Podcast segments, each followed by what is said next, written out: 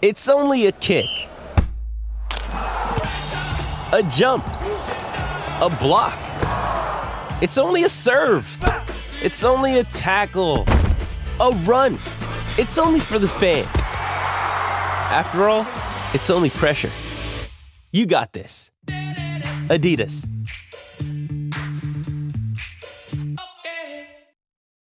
This episode is brought to you by Shopify. Whether you're selling a little or a lot, Shopify helps you do your thing, however you cha-ching. From the launch your online shop stage, all the way to the we just hit a million orders stage. No matter what stage you're in, Shopify's there to help you grow. Sign up for a $1 per month trial period at shopify.com slash special offer, all lowercase. That's shopify.com slash special offer. Mother's Day is around the corner. Find the perfect gift for the mom in your life with a stunning piece of jewelry from Blue Nile. From timeless pearls to dazzling gemstones, Blue Nile has something she'll adore. Need it fast? Most items can ship overnight. Plus, enjoy guaranteed free shipping and returns. Don't miss our special Mother's Day deals. Save big on the season's most beautiful trends. For a limited time, get up to 50% off by going to Bluenile.com. That's Bluenile.com. Coach Unplugged is brought to you by great people over at TeachHoops.com for coaches who want to get better. From the fifth quarter studios in Madison, Wisconsin, you're listening to Coach Unplugged. Here is your host, Steve Collins. Hey, everybody, welcome to Coach Unplugged, episode 273. We got a great interview and a great book we're going to talk about this week. Um, Jake's Jake did an awesome job. Um, Walk on Warrior. We'll put a link down below we forget to tell you about that. But go over and check it out. And um, yeah, make sure you go over and check out our sponsors. Dr. Dish, one of our sponsors, 2019, the shooting machine you need. Just mention Coach Unplugged um, and they'll give you three hundred dollars off your next purchase. I can't. What a great deal! Um, they, it's not only versatile, it's not only got um, the thing, but uh, you know, all of us are in the season right now, and I can tell you, we have two of them going at practice every day. We have one of the older versions, one of the newer ones. So go over and check that out. Also, I can't imagine a better time to check out teachhoops.com for coaches who want to get better. 14 day free trial. Um, videos, audio, mentoring. You know, it's Netflix with coaching and you know one-on-one calls or questions that get answered on a regular basis. I can't imagine. I know you have lots of choices out there for basketball um, knowledge and stuff, but I can't imagine a better uh, thing to go over and check it out. So let's head off to the interview. Okay, today on uh, Coach Unplugged, we have an opportunity to talk to John, John. Uh, he is the author of a book called Walk On Warrior. Um, it's called Walk On Warrior Drive, Discipline, and the Will to Win. I'm very excited to have him today on Coach Unplugged. Uh, he's going to give us a great opportunity to be part of uh, our Coach Unplugged family and get an insight of what it really takes to be a walk on warrior. And this is overall basketball journey. I feel as a reader, um, really gets good insight for coaches to learn through John's experience. Um, he's met many, many uh, famous people throughout his journey. His memoir is very entertaining, and uh, you don't even have to be someone from from Wisconsin like myself to really enjoy it. But we're very glad to have him on the show today. Thank you, John. Appreciate you having me, Jacob. Excited to be on the program. Great. Uh, John, so the first thing is, uh, uh, can you kind of give us an overview of why you decided to write the memoir? Absolutely. So, this was kind of a project 13, 14 years in the making. Um, really the whole thing began when I started playing college basketball, um, not at Marquette, um, but at the University of Minnesota Crookston, and that was back in 2003. I was playing Division two basketball. Um, like any freshman, when you transition to college sports, there, there's definitely a transition period. Um, I had a lot of interesting experiences there that I started to journal and thought, you know, these might be cool things to tell my kids someday. Um, and then really the, the last couple years is when the book uh, started to come together. And i think a big reason for that is my wife is a medical resident. She's in a very challenging program and she was working 100 plus hours a week and i'd come home at night and i thought to myself i could watch a 100 college basketball games you know over the course of a season or i could try to produce something that was somewhat impactful um, not only just in my career but something that was um, at the end of the day meaningful to me And so I took kind of all the notes I had and I really started to piece it together into a book. And uh, the outcome was Walk on Warrior, and I'm excited for people to read it.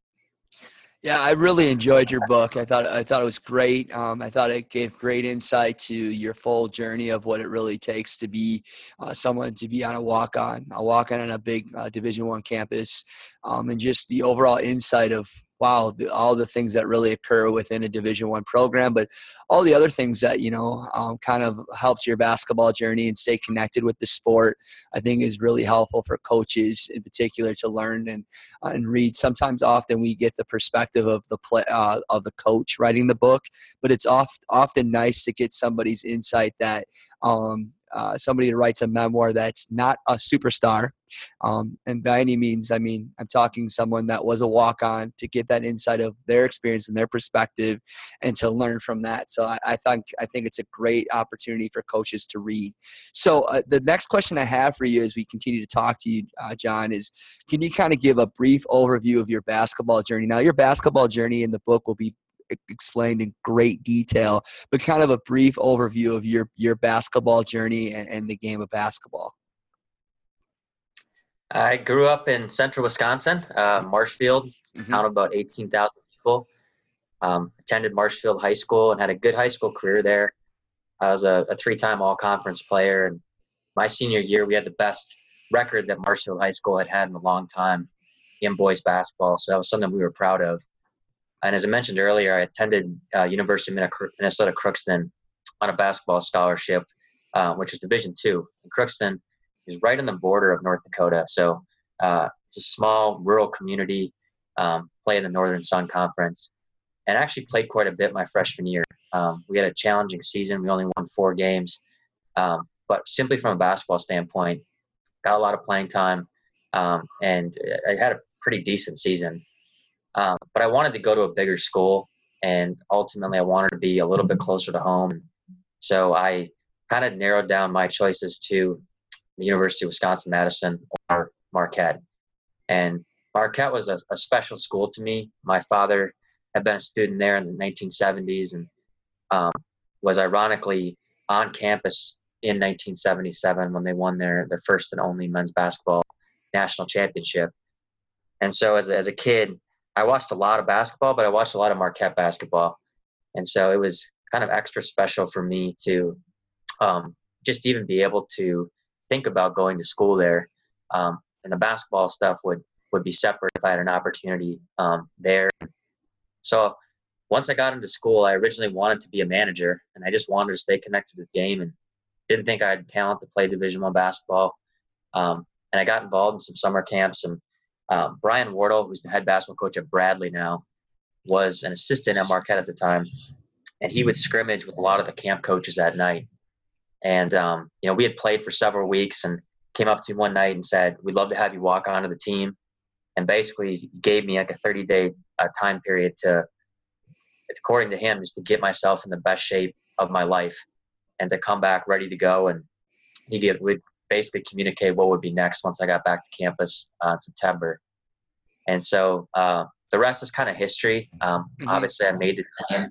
Yeah. Um, um, yeah. Go ahead. Yeah, so like uh, big, I, am a big. Uh, are you, do you still stay connected with Brian Wardle? Uh, because I, have been to, uh, watching his practices several times up in the Green Bay area. He's a pretty intense guy. I can see how he would fit the Marquette system at the time when you were playing, um, and that kind of goes, uh, you know, uh, just wondering uh, if you ever stay connected with him and uh, with your experience with him and Coach Wardle.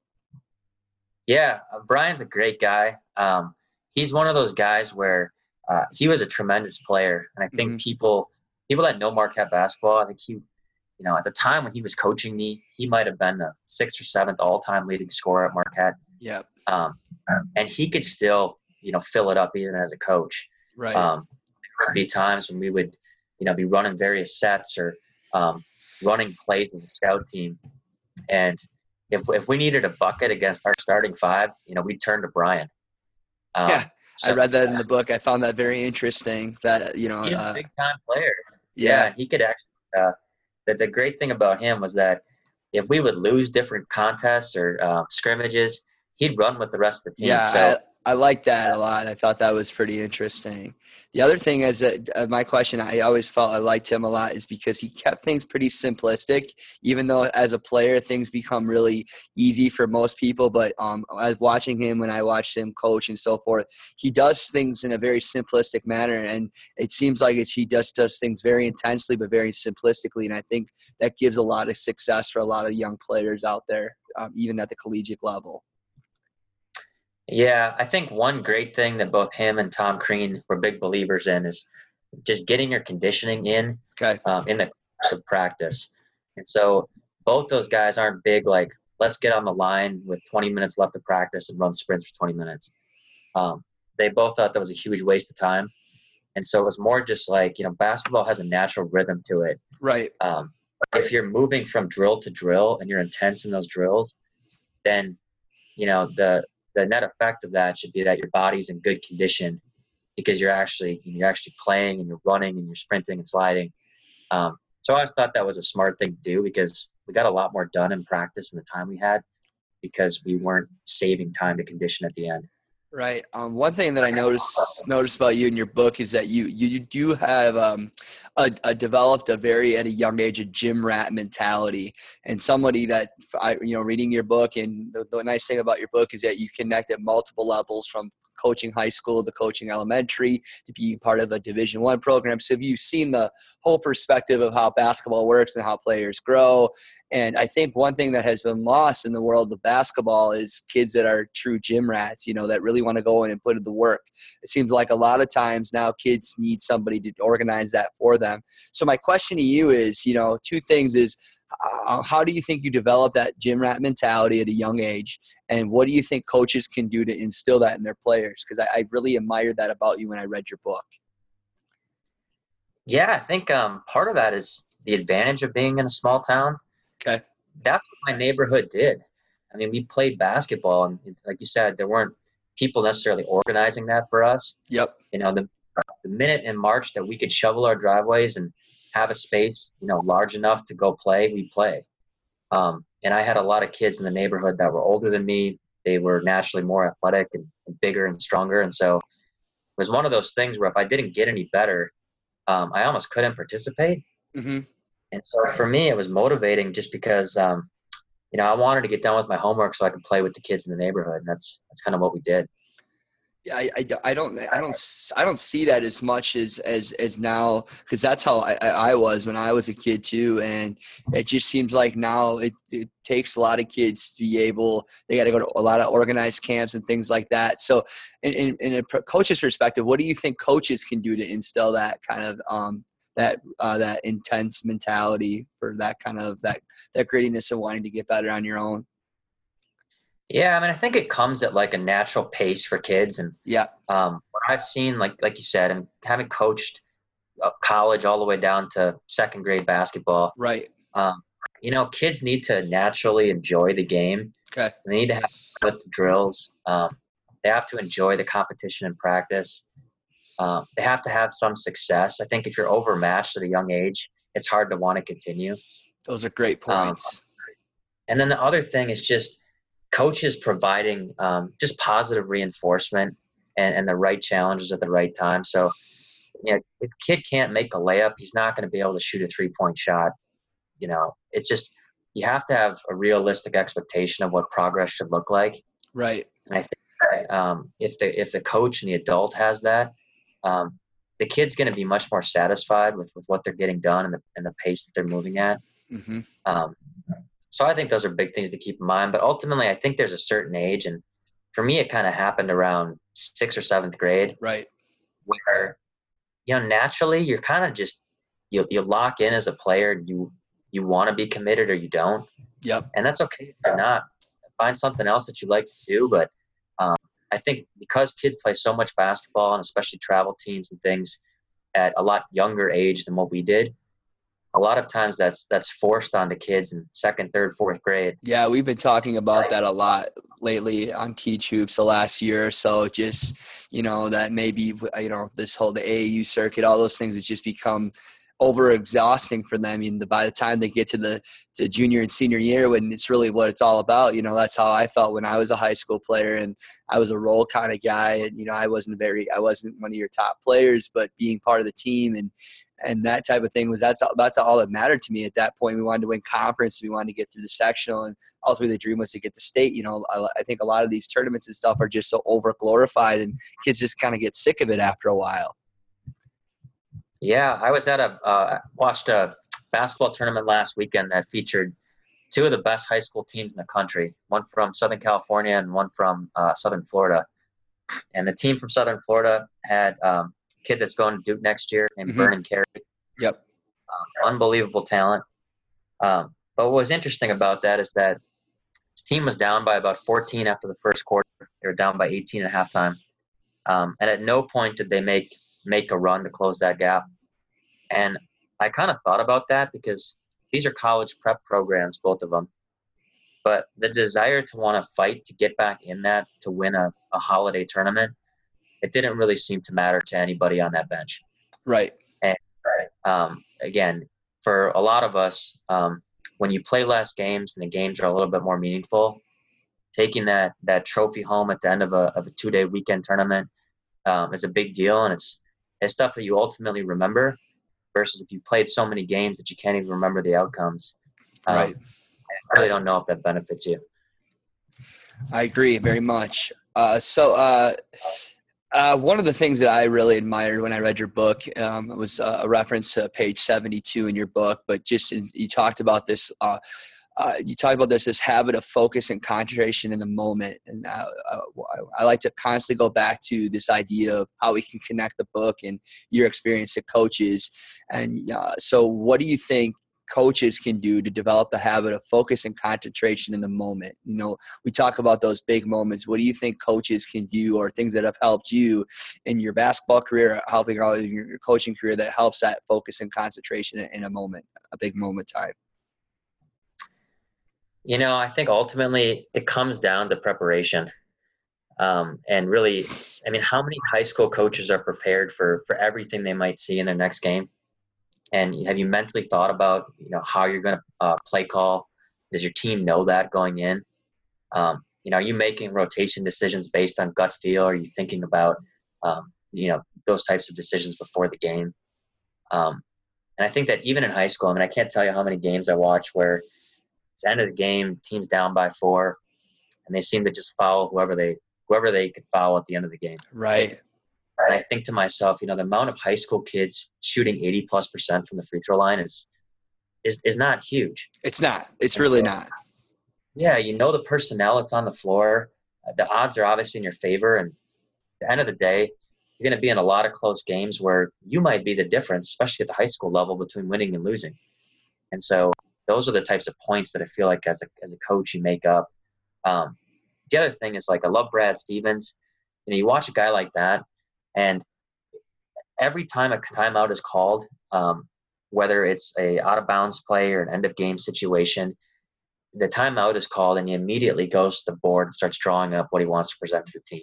Right, he knows what he wants to do. Absolutely. So you're you're prepared. You have all the situations ironed out, and so when all of a sudden you've got a 30 second timeout, you not only need to, to draw it up, but you need to clearly communicate, you know, what needs to be done.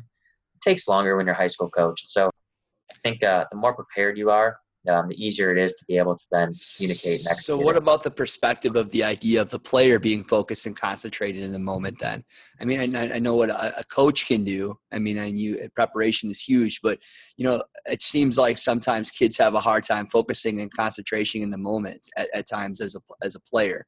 Um, I, I, feel like a lot of our uh, a lot of guys I've seen and watch play that they they don't have that basketball IQ or savviness or that focus or concentration in the moment of a big game. Any suggestions about that? Yeah, I mean, I think, um, like you said, I was kind of a gym rat in that way where I always believed in my preparation. And by preparation, I don't mean what I did a couple days before the game. Um, you know, I meant like, what did I do the entire summer?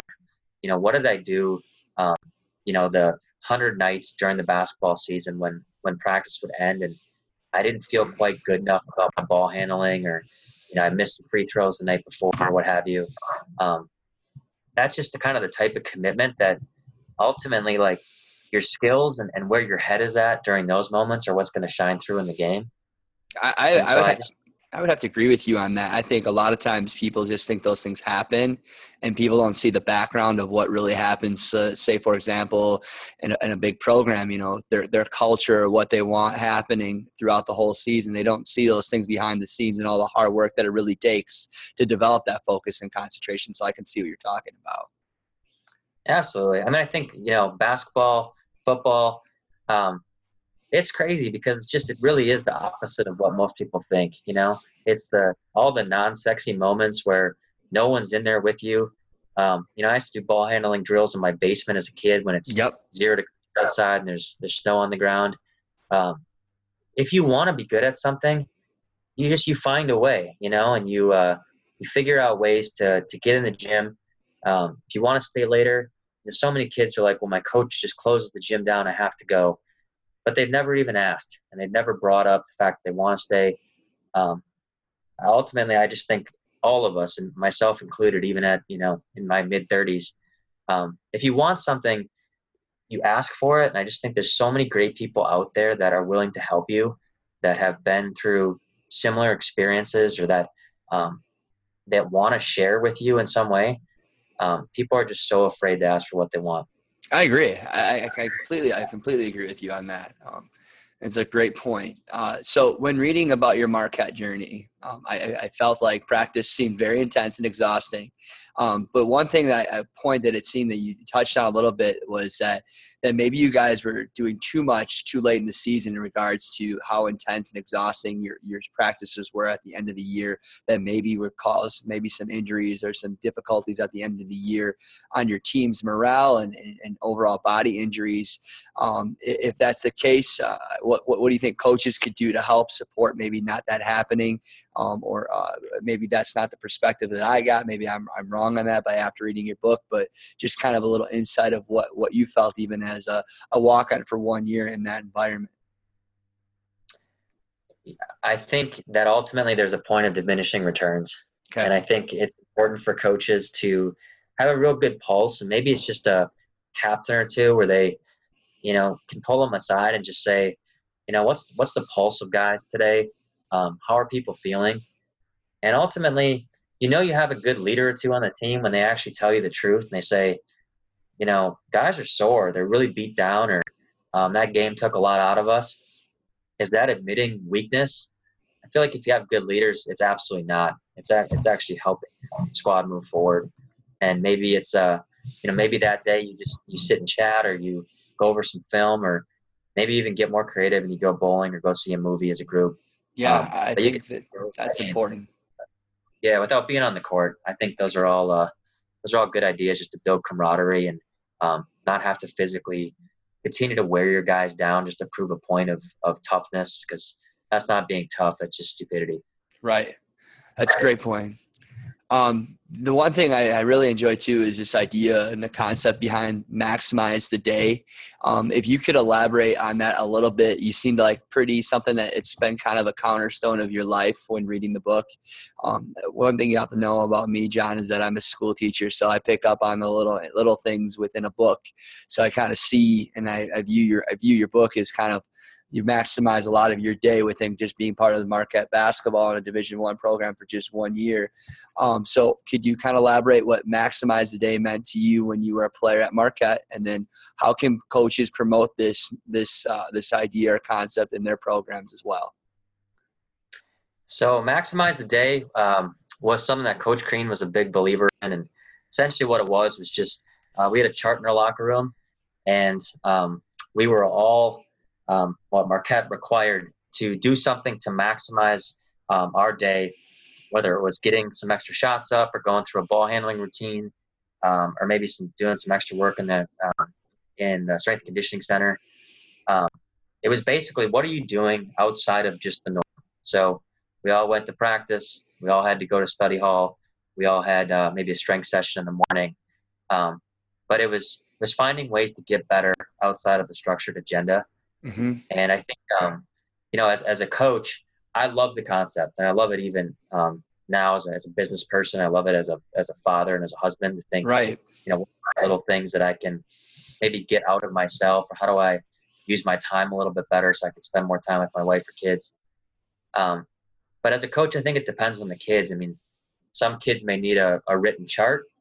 Others, it may just be the mindset of, um, you know, we're going to practice today from three to five, but you know, what what are you going to do as a player from from five to when you go to bed at, at ten or ten thirty, um, to make yourself maybe a better player or a better student or more well-rounded individual. So when you talk about maximize the day, can did it go beyond the X's and O's in basketball? I mean, could could could you promote uh, you know your academics? Was it about taking care of your body? You know those type of things. I mean, or was it only basketball related? Or do you think coaches could uh, branch off this idea of maximize the day uh, when you were at, when you were a player at Marquette?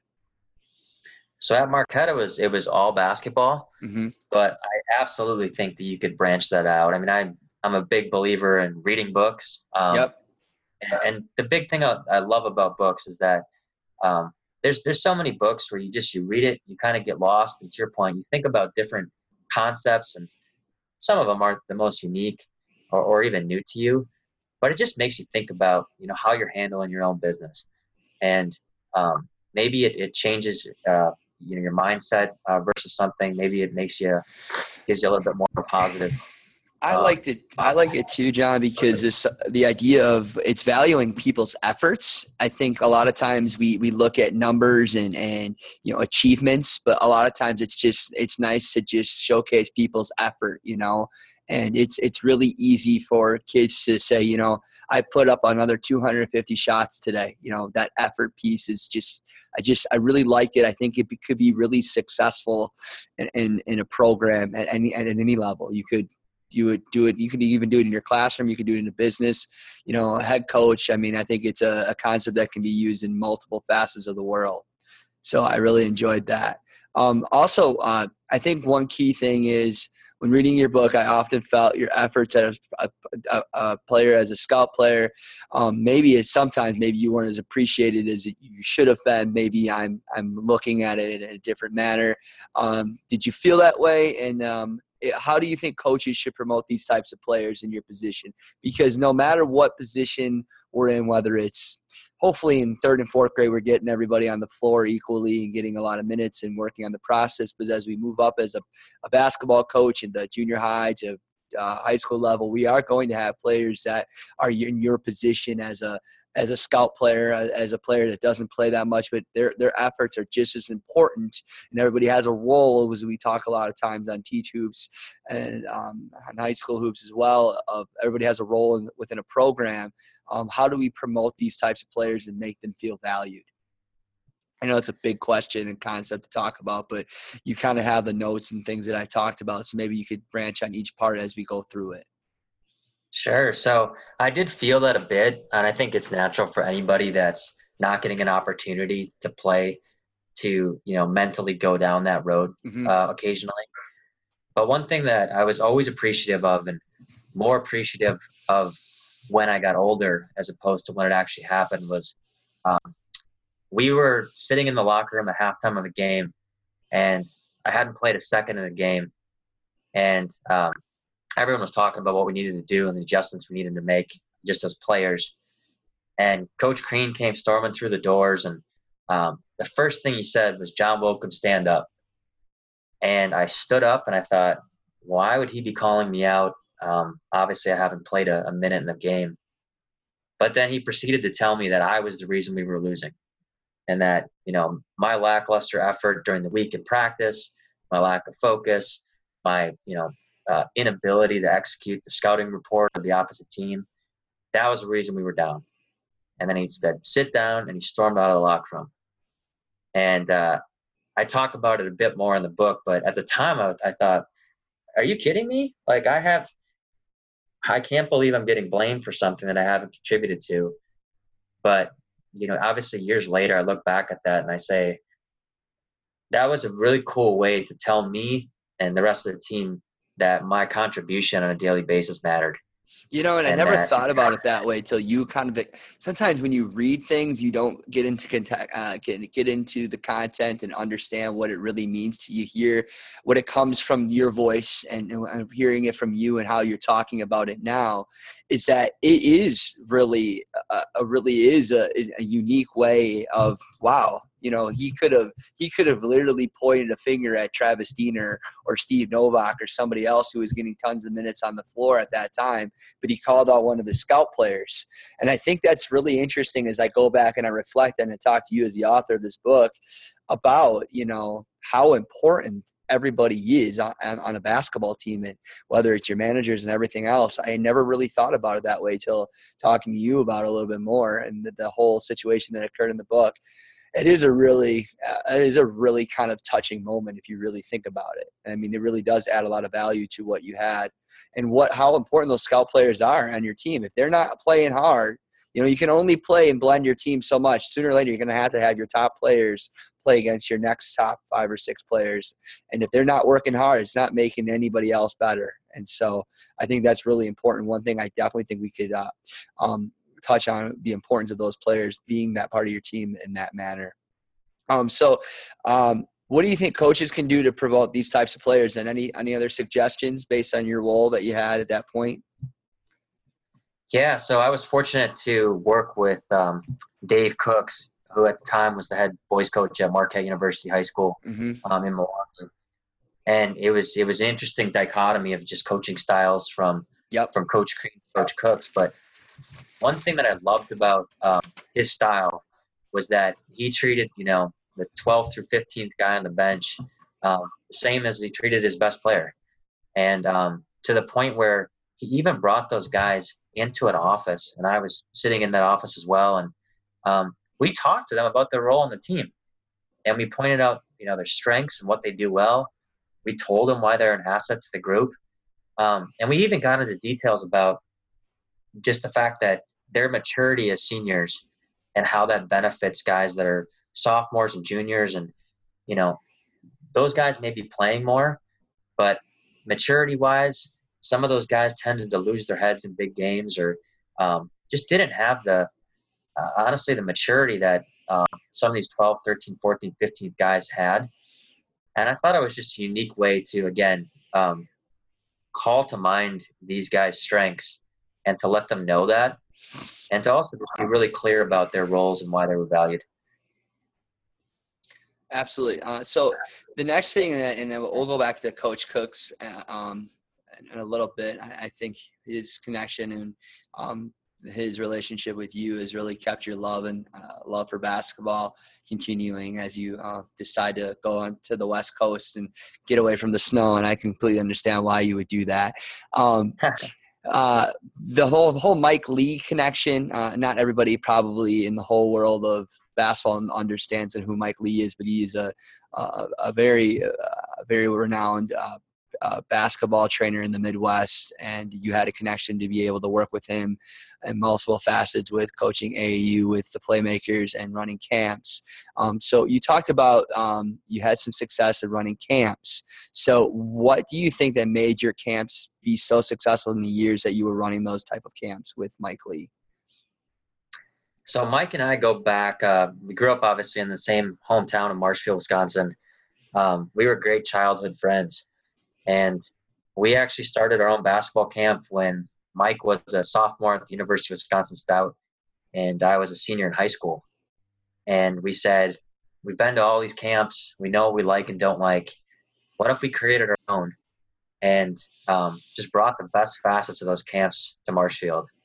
And so that's what we did. And we, uh, we rented a gym at the local YMCA, and we had some local high school coaches help us just with the organization and uh, helping to get kids, but probably had 100 kids that first year. And the camp slowly built up um, years two and three. And by the fourth year, we actually started a circuit in the Midwest. Yep. Where we had, you know, 13 uh, camps in 13 different cities for the entire summer. And so um, that was just a, such a fun time in my life. Um, I think ultimately what made it so fun though is we just had such a great staff. And so I think any camp you have to have people that know the game and that know how to teach it. And I think those sometimes can be two different things. but you know, we'd sit down for lunch every day and just the the debates and, and sometimes even arguments about very specific things about this is how you should teach footwork and here's why this drill is better than this one. Um, and if you love basketball, you love being in that room.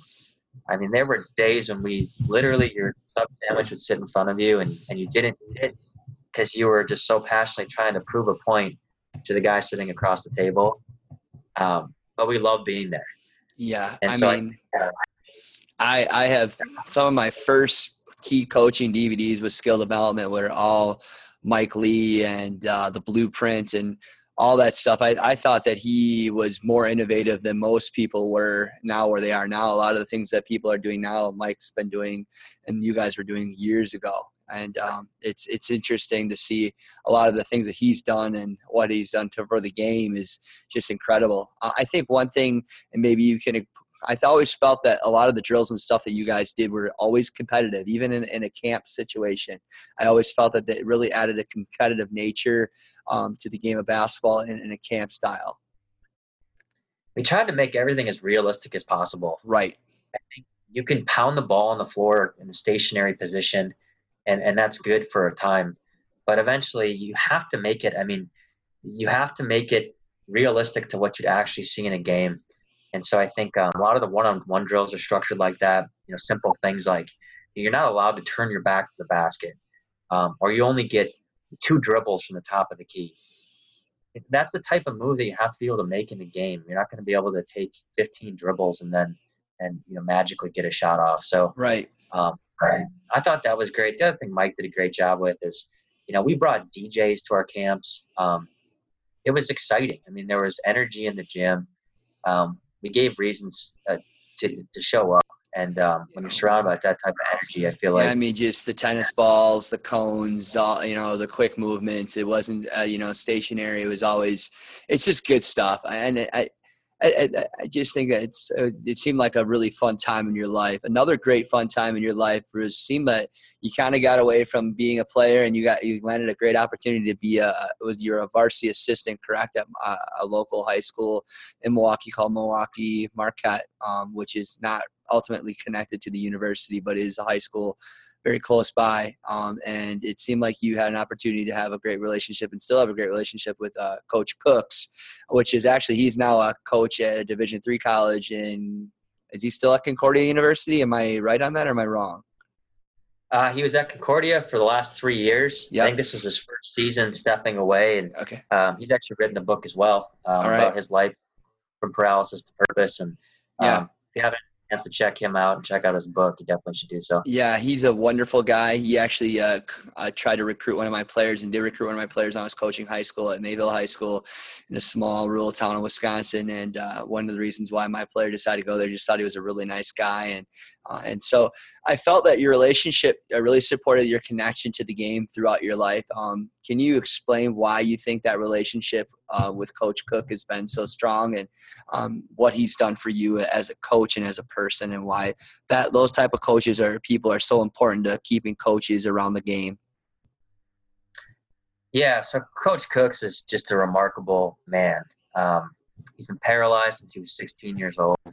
Um, but you know, physical um, physical stuff aside, he's just he's an unbelievable personality. Um, I've never seen anybody care as much as he cares about kids, um, and I think that so many of us can preach that you know this is a brotherhood and you know we're a family and all these things, but until you're actually around that on a day-to-day basis, um, you know, I spent so much time in a basketball office with him, just talking about talking about my life and what I wanted to get out of it, and um, the challenges that I had, and um, suggestions he had on just how to be, you know, just a better man. And I think that uh, for him to take the time to do that, um, and ultimately to do that for the kids that we had on the team, I think it made all of us, even as coaches, um, accountable to that. Because I think sometimes we forget that these are kids. These are kids that um, they they want to be mentored. Um, they want your support, and, and ultimately, like they want your friendship in some ways too. And I think there's a there's a fine line between being a friend and being a coach. But um, the best ones you can ultimately look at and just say, as a player, I respect the hell out of this guy. Right. Um, and I'm gonna I'm gonna run through a wall for him because I know that he cares about me so deeply. Yeah, we often talk about the importance of building relationships. You know, I think that is so important, um, especially uh, the, the, the, the days of Bobby Knight and the I'm to be in your grill and I really don't care about the the inner person within within kids is been gone. You know, uh, we need to really develop relationships with people and with our players. I think that's huge. Um, what is uh, what's next for you in regards to the game of basketball? Are you getting an itch to uh, to to coach again, to write another book? Uh, you know, just be a dad and a husband. Who knows? What, what do you what do you think you see yourself now in the with the game of basketball as you move forward with your life? So that was kind of the the end of the book for me. Was just basketball has been such a huge part of my life for 34 years, and for me to say that I'm you know walking away from the game in some ways just it will never happen. I think i'll be connected in some way somehow the rest of my life. I think what's been awesome is just to see the the evolution of what that's looked like for me. Um, you know spending literally thousands of hours in a, in a gym as a kid to playing college basketball to coaching really all over the country. I, I coached high school basketball in milwaukee. I coached uh, in Salt Lake City, Southern California, and Chicago. I've been involved with some teams in Portland. I think that um, for me, it's just really kind of evaluating what the opportunities out there, mm-hmm. um, and even just I feel like if you're not taking some type of action, um, your action is the best way to start another action. Right. And so even for the book, you know, so many people have reached out to me that um, some that I know, some that I didn't know, and just shared their stories with me or asked me questions about why I wrote such and such in the book or or um, how come I felt a certain way. And um, for me, a lot of that is just garnered up new ideas, whether it's you know other platforms for for other players or coaches to share their stories, or to your point, is another book about basketball in some way. Um, we'll see, but I think um, I am super excited to continue to explore kind of where the game takes me and to do things like this where you you know we wouldn't have been connected obviously if if uh, we wouldn't have um, shared the the book and some of the ideas in there and um, i look forward to hearing hearing feedback from people even about this podcast. Yeah, for um, sure. I love how you connected uh, to the coaching aspect, but you know, I think for a coach, it's really good to hear all the perspectives that go in, in regards to coaching. Um, one thing that we do with our interviews is we do a couple of some rapid fire questions where on the top of your head, you just kind of have to answer the best way that you can. So I'm just going to throw a couple of questions to you in regards to basketball, and you're just going to have to rapid fire back um, if you based on first thing i'm going to connect to the book based on all the famous people that you've met and your amazing journey of life by far who's the most memorable and why? Aaron rodgers would be the most memorable. Um, i met randomly in a bar in yep. utah and i actually played him in the video game buck hunter and um, i played very well. I'm not going to flat out say that he lost but um, we uh, it, it was great to meet him, and he was uh, so nice to the guys that I was with. Okay, uh, advice uh, advice for any young coach out there, somebody that's just starting their career in coaching basketball. Biggest advice would simply be um, to reach out to other people and just pick their brains. I mean, everything that all of us know is a culmination of what someone else probably taught us somewhere along the line. And so uh, I think somebody sent me a note on Twitter about three weeks ago and just said, Would you mind jumping on a call with me for 10 minutes? I want to ask you three questions, and here's what they are. And I thought, wow, I love the uh, love the aggressiveness and I love the hustle. Awesome. Uh, the last one, greatest player of all time. Michael Jordan.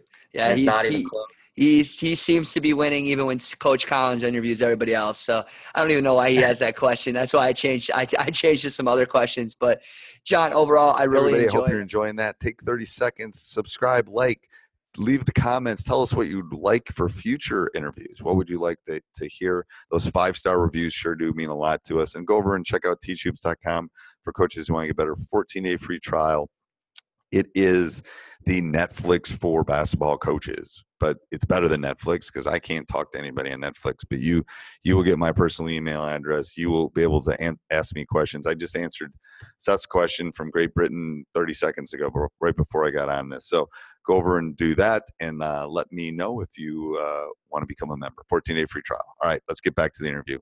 Hey, everybody, I hope you enjoyed that.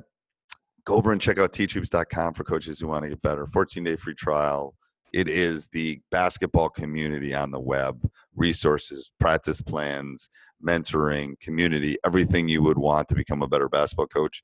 If you have 30 seconds pull that car over five star review we would love that and uh, have a great week. Sports social podcast network Hello, it is Ryan, and I was on a flight the other day playing one of my favorite social spin slot games on chumbacasino.com. I looked over the person sitting next to me, and you know what they were doing? They were also playing Chumba Casino. Coincidence? I think not. Everybody's loving having fun with it. Chumba Casino is home to hundreds of casino style games that you can play for free anytime, anywhere, even at 30,000 feet. So sign up now at chumbacasino.com to claim your free welcome bonus. That's chumbacasino.com and live the Chumba life. No purchase necessary. VGW, void, were prohibited by law. See terms and conditions 18 plus.